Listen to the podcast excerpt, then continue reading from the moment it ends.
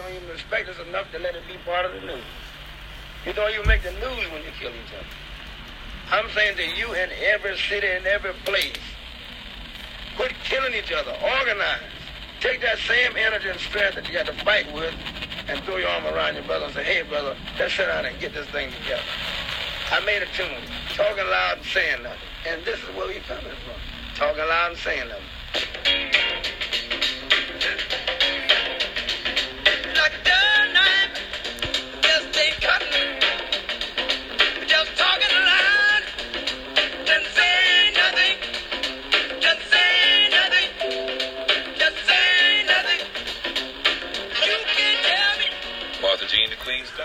You know, today is February 20th, and it's 5 minutes after 12 noon on a Saturday.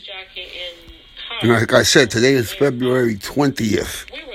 For me, it has double meaning. Good morning, good afternoon, Martin Espinal. And we've been discussing the Civil War. You just heard James Brown talking about the young people killing each other. And at the same time, saying nothing. In the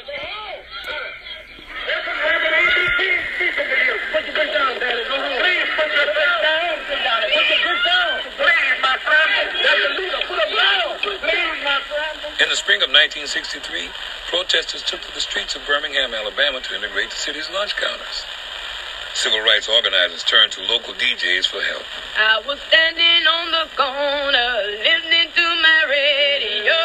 to my radio. We want to stress the importance of what we do.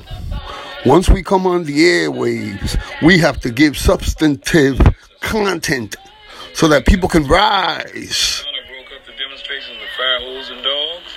It was the DJs who came up with a way to outmaneuver the police. They spoke in code on the air and use songs as signals to let kids know when to march. I can remember one song that comes to mind that I would play.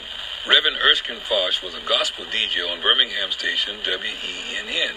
At a time when there was great police resistance, when certain barriers were placed, physical barriers to close off certain streets to keep the demonstrations, or the demonstrators rather, from going in certain directions. Special broadcast, the Civil Rights Movement, February 20th. Right now we're in 1963, but tomorrow will be February 21st, and that's going to make us have to go up to 1965 when Malcolm, our black shining prince, was killed in 1965 at the Audubon Ballroom, right there on 165 in Manhattan, across the street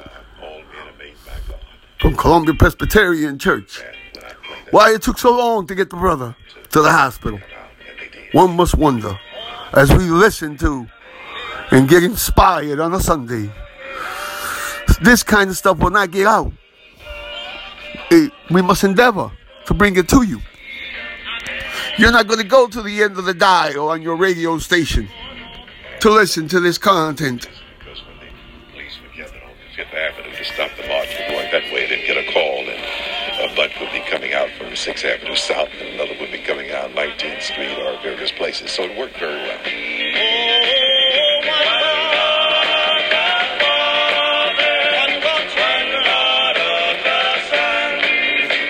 This song was a signal for the young people to activate. During the 60s, Birmingham was known as Bombingham because so many bombs were thrown at churches and homes of civil rights leaders. Foster Station, WENN, also became a target. Well, the radio station was bombed itself. We had to crawl in through broken glass, and we sat up for many days prior to crawling through plate glass windows that had been broken out during the night, and debris all over the floor and that sort of thing. That happened often. We kept having to repair the front of the radio station in order to get in to work. There were no injuries, and no bombers were ever caught. DJ Shelley the Playboy Stewart recalls another incident. There I was on the air, just, hey, Lordy, Mama, good, you know, doing my bit. And the phone began to ring. Said, Shelley, you're losing power. And we can't hear you too well. I said, well, what's wrong? So I had to come out to the transmitter. Engineer. Yes. I'm getting calls up here that we're losing power. Yes? Well, what's wrong? Well, the tower is being cut down. What tower is being? The radio tower. You're sitting there. Who's cutting it down? The Ku Klux Klan. But, Mr. Kirkpatrick, just like it was, Mr. Kirkpatrick, why don't you call the police and tell them the Ku Klux Klan are cutting the tower down? Because they are the police. I can't call them because I'm one of the Ku Klux Klan. And it was not less than 5 minutes the tower hit the ground. Stop! Apple,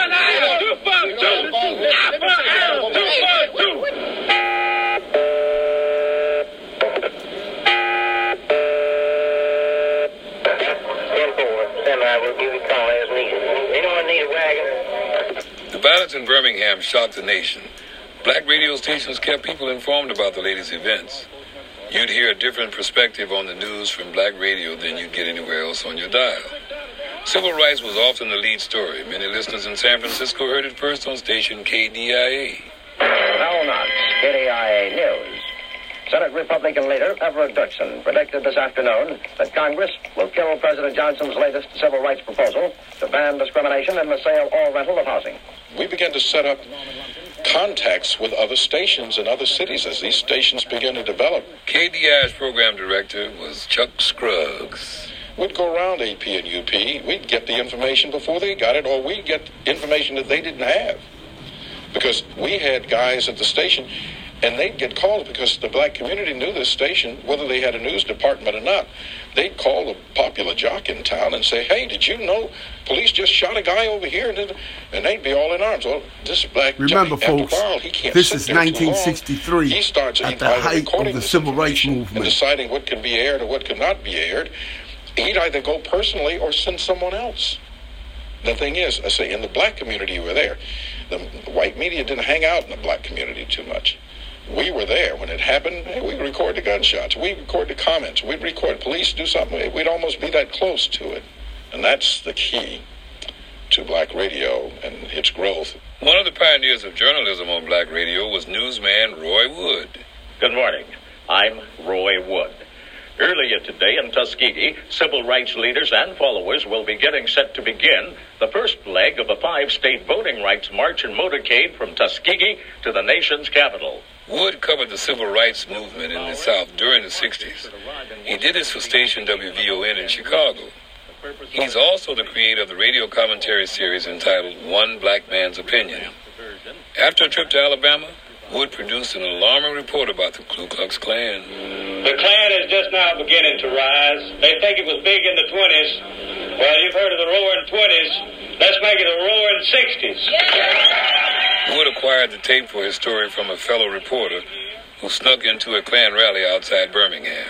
A young news reporter who worked for WBR radio in New York, a young white fellow that I knew, dressed up in Klan uniform and went to the meeting with his tape recorder strapped to his body and got close to the platform. The young fellow risked his life to get that tape. I utilized it simply as a news report. I outlined how the Ku Klux Klan spread ignorance among people who were already ignorant enough to be members of the Klan. Ladies and gentlemen, I tell you what we need in this country. We need to go back to the old-time religion time and the old-time Klan time. Yeah. Folks, this is an actual meeting of the Ku Klux Klan you're listening to. Just a few years ago, 20 years ago, in the state of Alabama here, Martin Luther King would have even run through this state hollering integration if he wouldn't have got 20 feet across the state line. Yeah. The reaction from the listening audience was disbelief, anger, and a matter of trying to make the end NAACP come closer together and fight harder for the right to be free, unfettered citizens of the United States of America. This is episode 5 of the 25th anniversary edition of Black Radio, telling it like it was. I'm Jackie Gales Webb, original producer from 1996. We'll be right back. Folks, it's a pleasure for me to be able to bring this. I mean, I feel blessed, actually, honored that I have the opportunity to capture this broadcast, and then in turn, to be able to share it with you. We just heard an actual Ku Klux Klan meeting taking place where they discussed what they would have done to Martin Luther King had it been 20 years before. So this is 1963, let's say, you know, the 40s, what the old Klan would have done, the old time religion, he said. We got these people coming down here and they trying to tell us how to live our lives. I don't understand it, because one thing I know for sure, my name is Buster Buckley. That's right, you heard it. Buster Buckley. Hey, some folks gonna be square. The only thing I can say is this. For y'all, Northerners start come down here. We had our Negroes, and they was happy Negroes. They was happy. They was happy fellas. Now y'all coming here and start bringing in all these communist ideas, and what you get? What we got now is ourselves a big old problem. We know how to deal with our Negroes. We do. Let us handle it. We got this. 1876. Reconstruction. We put an end to it back then. And we were giving back our peculiar institution, and we handled it like we've always done. Our Negroes love us. I don't understand. We Christian people. We the most hospitable, the most civil. Practically, you could say we all knights out here. And all our ladies are ladies. So we don't want them defiled. We don't want no communist Negro putting his hands on my little girl. Let me ask you something, son. Since you seem to be so in league with the NAACP and the Urban League, and what's that other one? They call themselves CORE. Some dude called Roy Ennis. He even got a song he called Nigga. I can't read that well, but it is N-I-G-E-R. And I'm prone to just say it the way it is. I don't know the difference. If you got one I, two N's, two E's, or two R's, or two G's. He's still a nigga to me. Wow.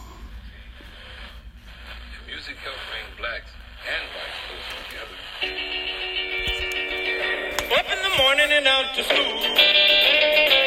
The teacher is teaching the golden rule. Well, when these integration crises took place there in Little Rock, Arkansas, I was working at radio station KOKY. Disc jockey Al Bell. As a matter of fact, the radio station was located just 3 to 4 blocks from the school. We were about 4 blocks east of the school and on the bus route. So many of the students that attended Central High School would have to come by the radio station on their way to school in the morning. And they would stop by the station, as they had been doing for quite some time prior to the integration situation there, and come into Studio A and dance in the studio while I played music. So I had an audience that was made up of the students that attended Dunbar High School, a college in that area that was Arkansas Baptist College, and Central High School. They would converge upon the studio in the morning, and I'd let them dance in there before they went off to school. And we were integrated there before the integration crisis took place there at the school. Rock and roll, feeling this there body soul.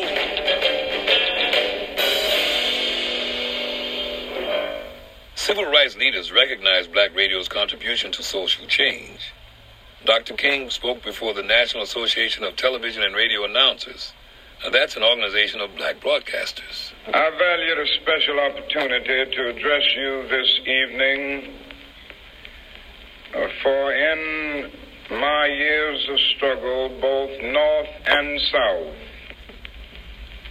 I have come to appreciate the role which the radio announcer plays in the life of our people, for better or for worse. You are opinion makers in the community, and it is important that you remain aware of the power which is potential in your vocation. Dr. King took the opportunity to thank the black DJs who championed the movement. No one knows the importance of tall Paul White and the massive nonviolent demonstrations of the youth of Birmingham in 1963.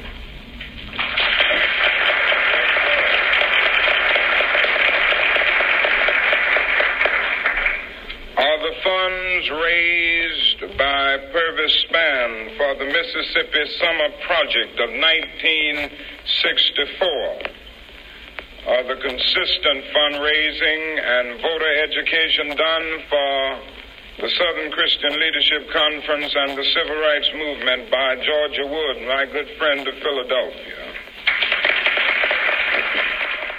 Black radio was also there in a time of crisis. Roy Wood made the announcement. He said, it's confirmed that Martin Luther King has been assassinated. E. Rodney Jones was a DJ on WVON in Chicago. We at WVON will be here to give you an update. We're urging you to be calm, all right?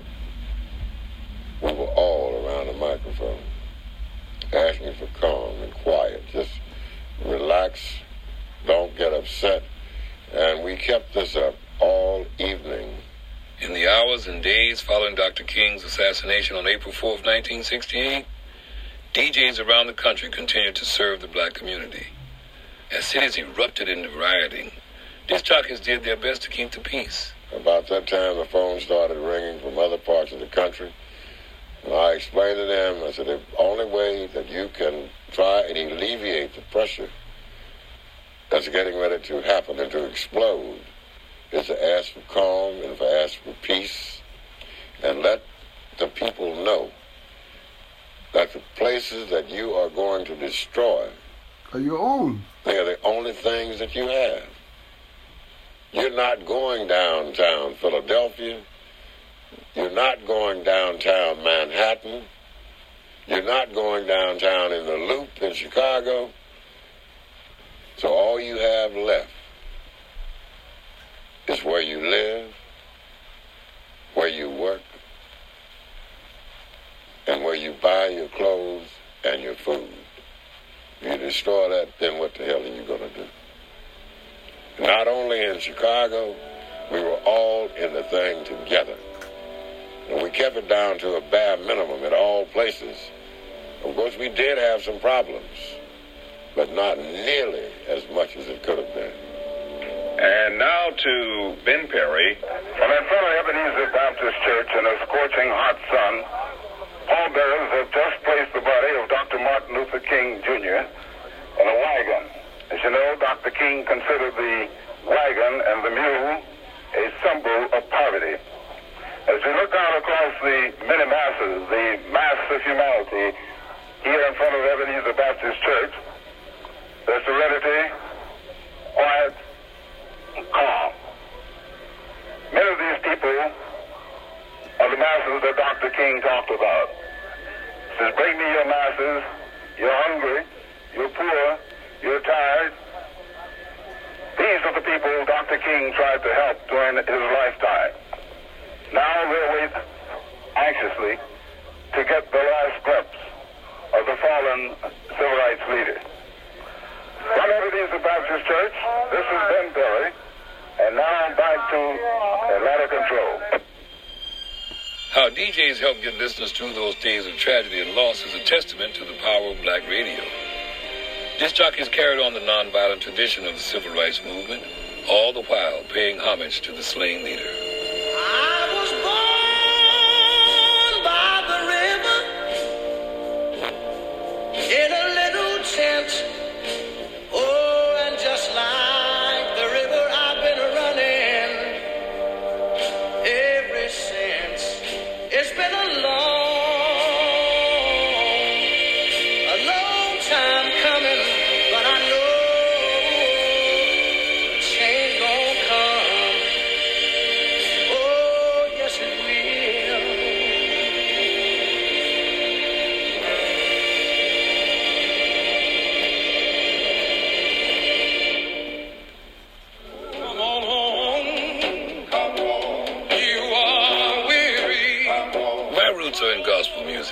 That's me with the Pilgrim Travelers.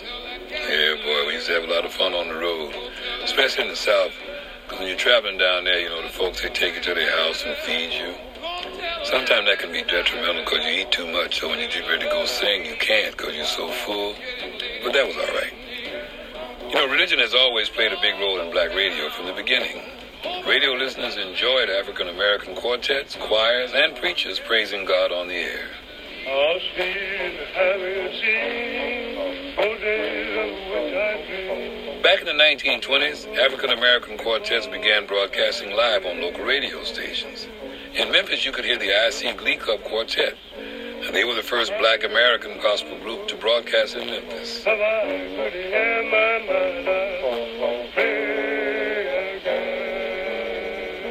Kip Lornell is the author of Happy in the Service of the Lord, a book about African-American gospel quartets in Memphis.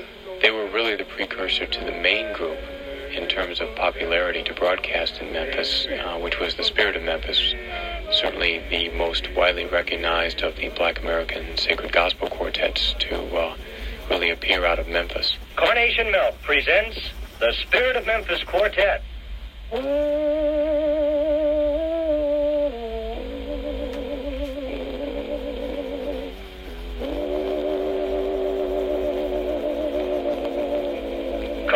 Milk from contented cows bring you spirituals old and new in the famous fashion of the Spirit of Memphis Quartet. To start their quartets were among the first form of black American music to be broadcast regularly over the airwaves, partly because it was starting to become popular in the black community to a great degree, but also because it was a safe form, an acceptable form of black American music. At the same time that the I.C. Glee Club Quartet was broadcasting over radio station in Memphis, you had Ellington at the Cotton Club, which was doing some broadcasting that was a little bit more risky for broadcasters to some degree than to broadcast something safe like sacred music.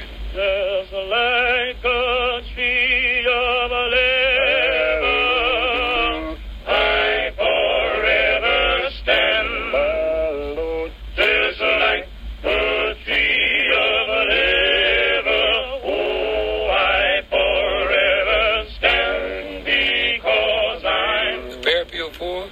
They got together in 1921, and James Hill started singing with the group in 1946. We was on WLAC every morning at 6:45 for Sunway Vitamin out of Chicago. When we get through singing in the morning, we'd have to go out and get breakfast and come back to the station and be recording maybe 3 or 4 hours sometime during the day, getting transcripts for all those other 19 stations that we had. We'd come on in Philadelphia at 5:05 in the morning and went off San Antonio, Texas at 11:05 each night. So anywhere you went in the state, just about you could hear Fairfield. That went on for 12 years. What a one day, what if I was walking alone? Well, if I heard a boy.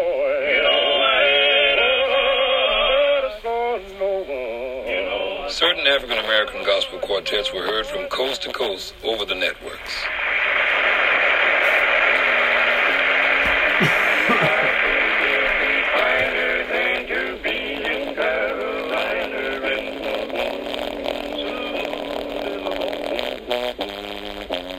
Yes, it's Carolina in the Morning, and you're hearing about it from four of Dixie's favorite radio stars, Bill Johnson and his Golden Gate Jubilee Singers from Charlotte, North Carolina. Until then, your friends, the prayer band leader in the Southern Airs, hope that the light from the lighthouse will shine in your life and home.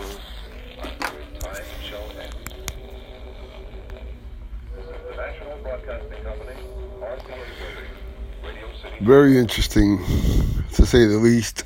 I encourage you to look forward 25 years of black radio. Lou Rawls is the narrator. Great stuff in there. Terrible things about the history of our country. You hear the actual voices of the Ku Klux Klan. You hear Dr. Martin Luther King. You hear James Brown. You hear all these people that are vital, crucial to the history of our American history.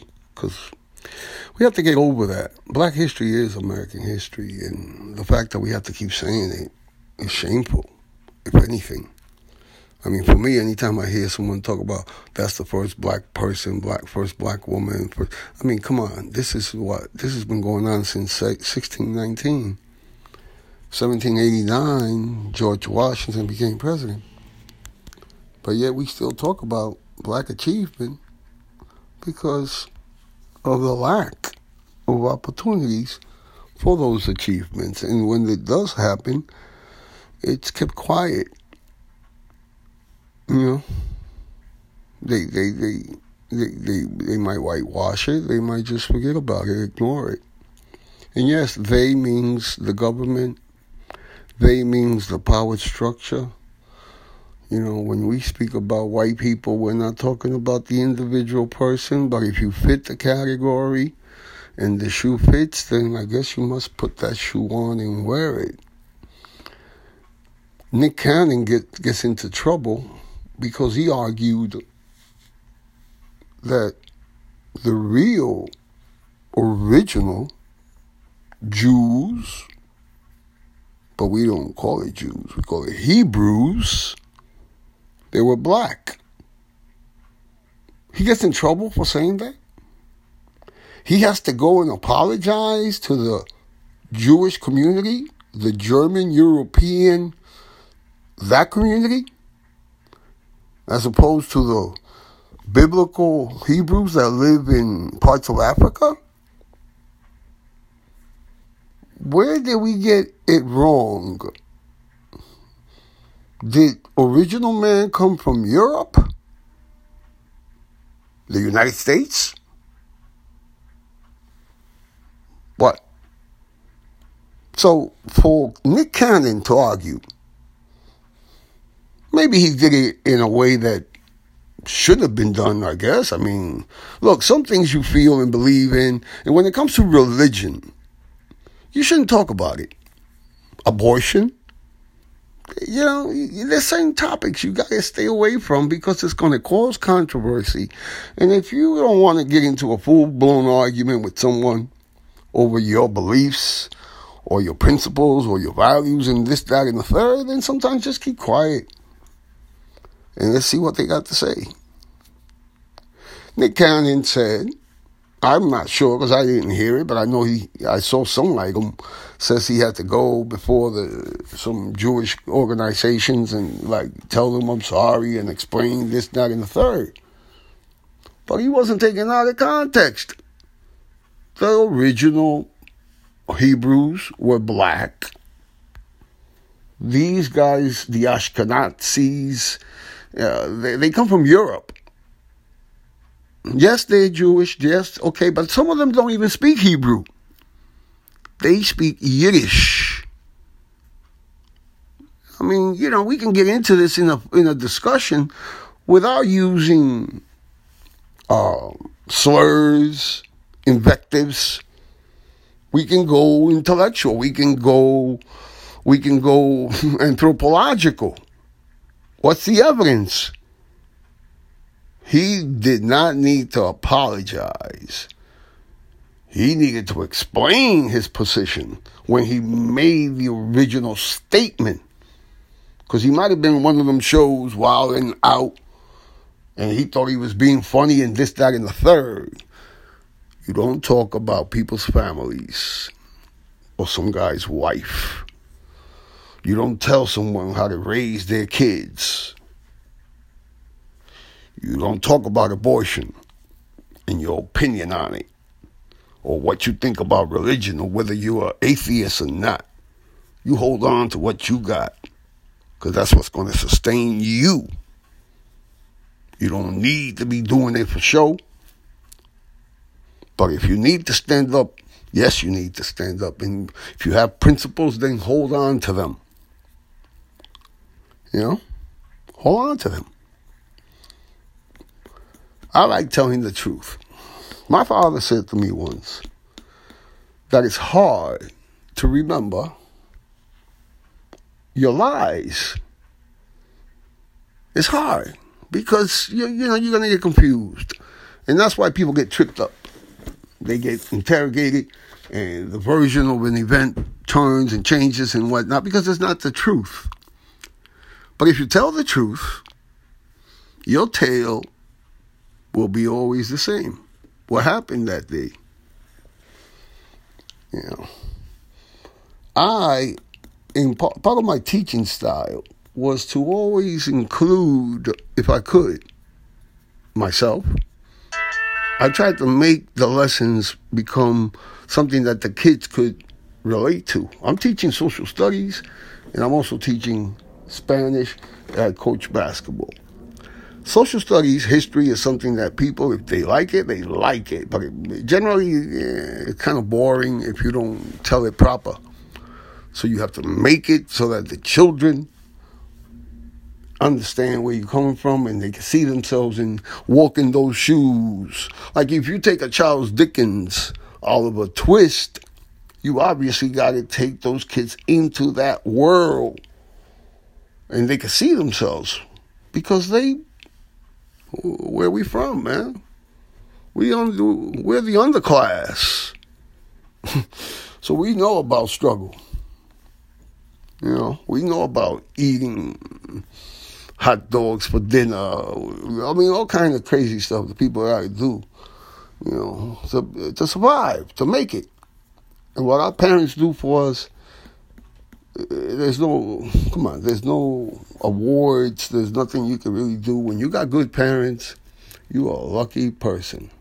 And when you got two of them, you're even better off. Nothing worse than kids who go through divorce. It changes them, changes the whole dynamic, and it only adds to the negativity that's already out there in the world. I say that because today I would have been married for 30 years. But about 10 years ago, my ex-wife divorced me. I didn't ask for a divorce. I was in for the full ride. I come from that world. My mother and father married and they never said a cross word to each other. Now, luckily, or for them, unfortunately for me, sometimes styles differ. But she was so damn beautiful, I couldn't resist. So I did pull the trigger. And we spent 20 years together. I thought we were civil, but it is what it is. You try to maintain because you have children in the way. And that's why the struggle for equal justice, equal rights for everyone in this country is so important. I'm 62 years old. I'm on my way out. But you got youth coming up, young people coming up, and it doesn't seem like they're being properly prepared. They don't know about the past, the present, or the possibilities. You got people not being prepared. They don't know about the past, the present, all the possibilities that come from taking those two, the past and the present, and then triangulating it to your future. I'll say that again. The triangle, the pyramids, the vagina creation. In order for folks to understand truly who they are and what they can be, they have got to do the triangle. Again, we come from the triangle, we revere the triangle, we revere the three, and we revere the fact that if you know about your past, you'll have a sense about your present, and by having those two and then adding the third, you can figure out pretty much what your future will be if things go according to plan. We never know what God has in store for us. So all you can do is wake up and do the right thing and try to maintain karma. You know, the golden rule. It's very easy to be a human being. It really is. Once you understand the golden rule and you apply it, and you'll see where it will lead to good places. So applying the golden rule can never hurt you. Being a jerk, self-centered, not worrying about or thinking about others, well, it can only take you to one place.